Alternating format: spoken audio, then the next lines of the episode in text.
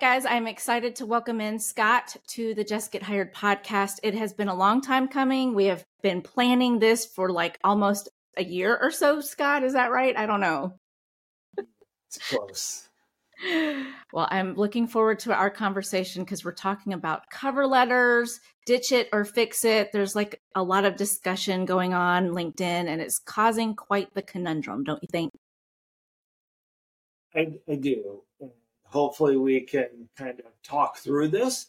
I know a lot of recruiters might have a different thought and different opinions about cover letters.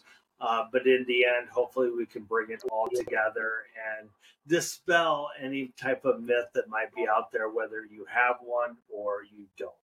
Well, I think I'm in the category of the ones that probably don't really give a crap when it comes to cover letters because I feel it's a waste of my time. Now, I know that we're going to debate this because we have, you know, different viewpoints about this topic. And that's why I love that we're talking about this. So, with all of the different automated resume screening, all of the different applicant tracking systems, do you think cover letters still carry weight in today's job market? In the grand scheme of things, I feel like they do. I believe that as a person that is trying to pursue a position and put their best foot forward, they need to make sure that all of the boxes are checked and that would include the cover letter. So Jessica may or may not like to read a cover letter. However, we don't know who wants to look at a cover letter. So as a result, we need to make sure that we give them everything that they may want or not want. it's very simple. True. So when you upload your resume to um, a job announcement, that's fine but then separately upload your cover letter as a different document and then allow that recruiter to decide whether they want to review it or not review it. Um, I had once had a recruiter tell me that they kind of break it down in this format 33% of recruiters could care less about a cover letter. 33% of recruiters would like to read a cover letter, then look at your resume. And then the final 33% would want to look at your resume. If they're intrigued, then they'll go back and look at your cover letter, which then tells us about 50% or 60% of the time an individual will want to see that type of a document. So, in the grand scheme of things, as a career coach, I highly recommend that you go ahead and you put one together because it tells the untold story, which hopefully we'll be able to talk about. That's true. Well, I guess I do read them sometimes, but when you have a lot of people who are applying for a job, it's kind of difficult to go through all of the cover letters. So I guess I do look at some of them. I'm pretty selective when it comes to it, but the longer the cover letter, the less interested I am. So I kind of just glance over it. So I guess then my theory of not really wanting to look at a cover letter is false because you're right. I do, I fall in that category of people who actually will look at it, but not, I won't read all of them. Yeah. So, I mean, with that said, we still want to make this document easy to read. We maybe want to pull it in bullet points so the idea is the first paragraph is how you heard about the opportunity, whether it's on LinkedIn, Indeed, the company website. Maybe you were referred to the position. In that case, then you would drop the name of the individual that referred you to the opportunity, which could be a selling point. The second and third paragraph would be how you're qualified for the job and then above and beyond that, showing the organization that you've done your research on them and how you are a cultural fit into what it is that they're looking for in a candidate. And then that final paragraph is a real quick here's how I plan on following up, here's how excited I am about it, and here's how you can reach out to me. So I, I totally agree. We don't want to make this long winded. We don't want to make this difficult to read, short, quick hits of information. And then the other thing as well is if there's things that the company is asking for that you might not be able to put in mm-hmm. your resume, the cover letter is a great place to address that.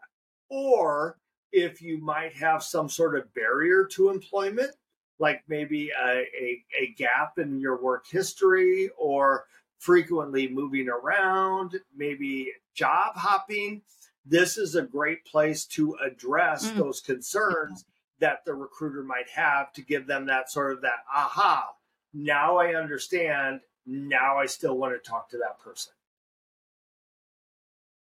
okay well, that's good points there you think that certain industries or job roles have a stronger insistence on cover letters than others it's a great question uh i would say there's probably a differentiation between them but mm-hmm. overall, mm-hmm. as somebody who's trying to find find a job and someone that is trying to beat their competition, in my mm. recommendation mm. is I would just give it and let that organization or industry decide whether they want it or not.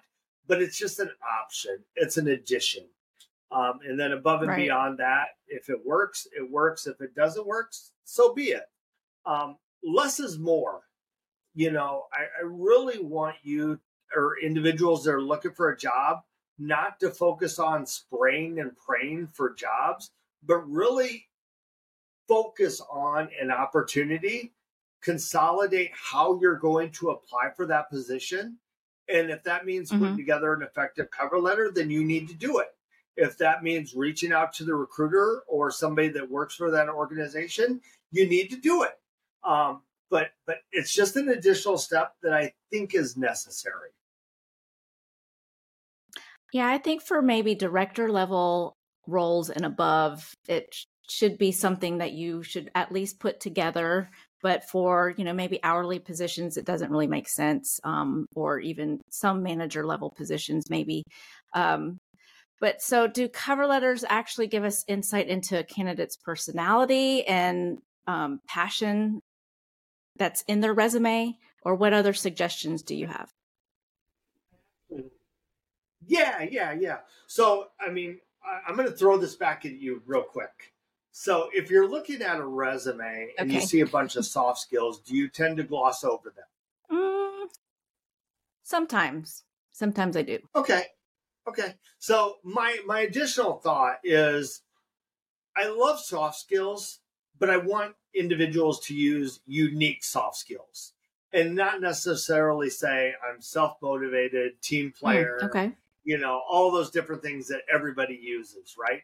But if you find a unique type of soft skill, maybe you incorporate that into the resume, but by incorporating it into the cover letter, could be a way to define who you are as a person a little bit more than who you are as a professional, which is right. mainly what we look for in a resume.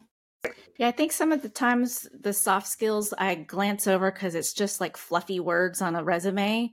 But yes. if you can actually provide good examples, then I think that makes a huge difference. Well, are there any cool alternative ways maybe applicants can showcase their skills and enthusiasm without sticking to the traditional cover letter format like you outlined?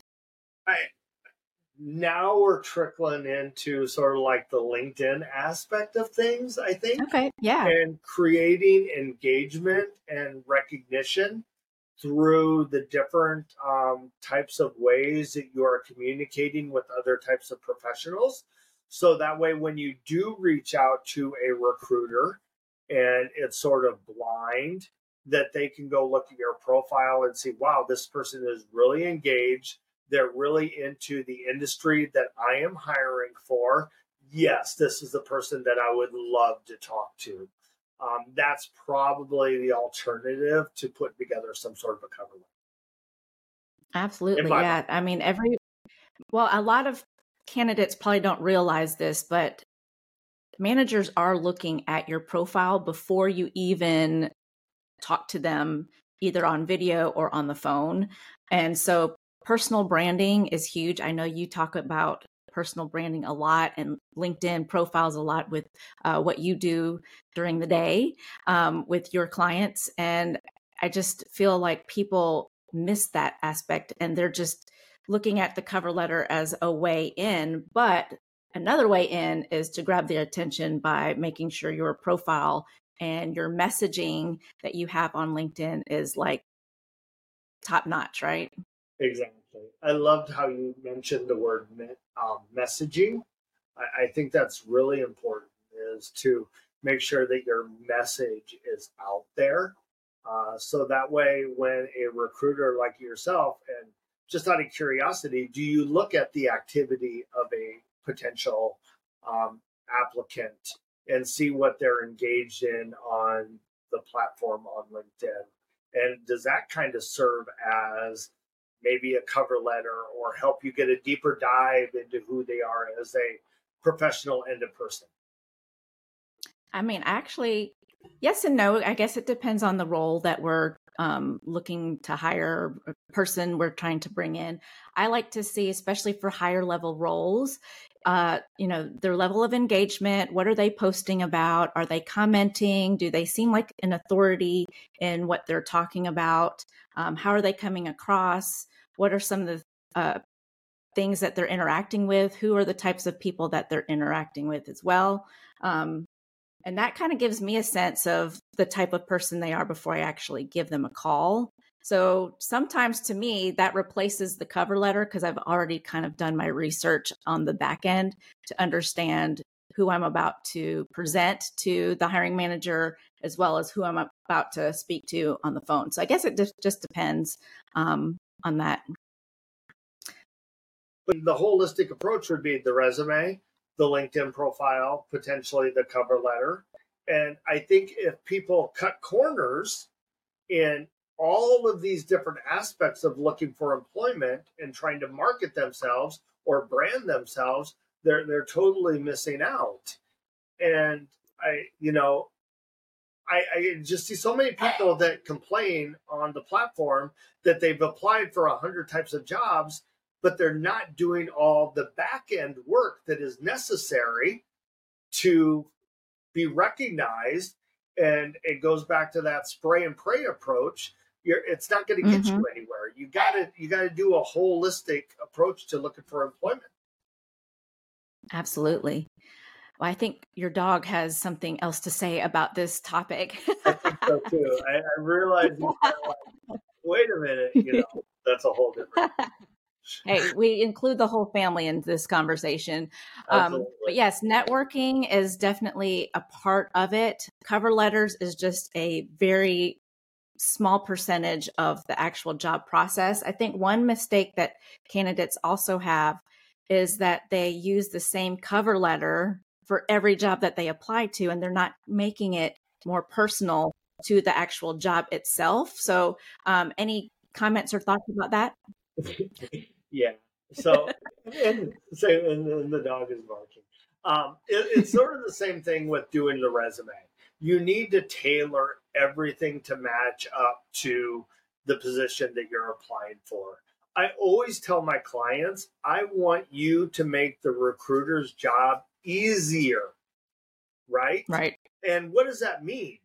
Like, that means putting yourself in their shoes giving them exactly what it is potentially that they're looking for to make their job easier to define you as the best candidate moving forward. And that's tailoring your cover letter, it's tailoring your resume, it's making sure that if you reach out on LinkedIn that it's a personalized approach. You're not diving in for the ask right away. You're creating a relationship and then from there, you move into the ask as to what you want. Well, Scott, so overall, on this hot take, cover letters to you, or is it a thumbs up or a thumbs down? I think it's a thumbs up. Wow. okay. it um, while it may not be something you want to do, it's extra work I think in the long run, it can only help you and you need to do it. Um, so there's this 50% it's a waste of time, 50% it's advantageous. Um, in the grand scheme of things, I would lean towards that cup half full and give them exactly what they might want versus not giving them what they may want. Well, on this topic, I appreciate it. So, Scott, thank you for your hot take. I love it. Thank you for having me. And I'm so glad we finally were able to do this.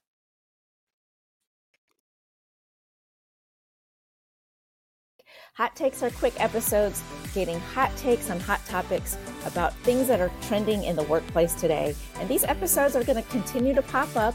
You can listen to them on your favorite podcast platform, or you can watch the videos on Spotify or on YouTube. So if you're ready to spice up your life and your career, don't forget to visit thespicygnome.com and then head over to my website, jessgethired.com, which has all the details about who I am, what I do, and the guests that I've had on my show. Well, if you like my content, don't forget to follow me, connect with me, and network with me on LinkedIn by searching my full name, Jessica Fiesta George, and then also head over to Instagram and follow me there, Jess Get Hired. Well, my name is Jessica Fiesta George, your host of the Jess Get Hired podcast. What do y'all want to talk about next? I'll catch you on my next episode.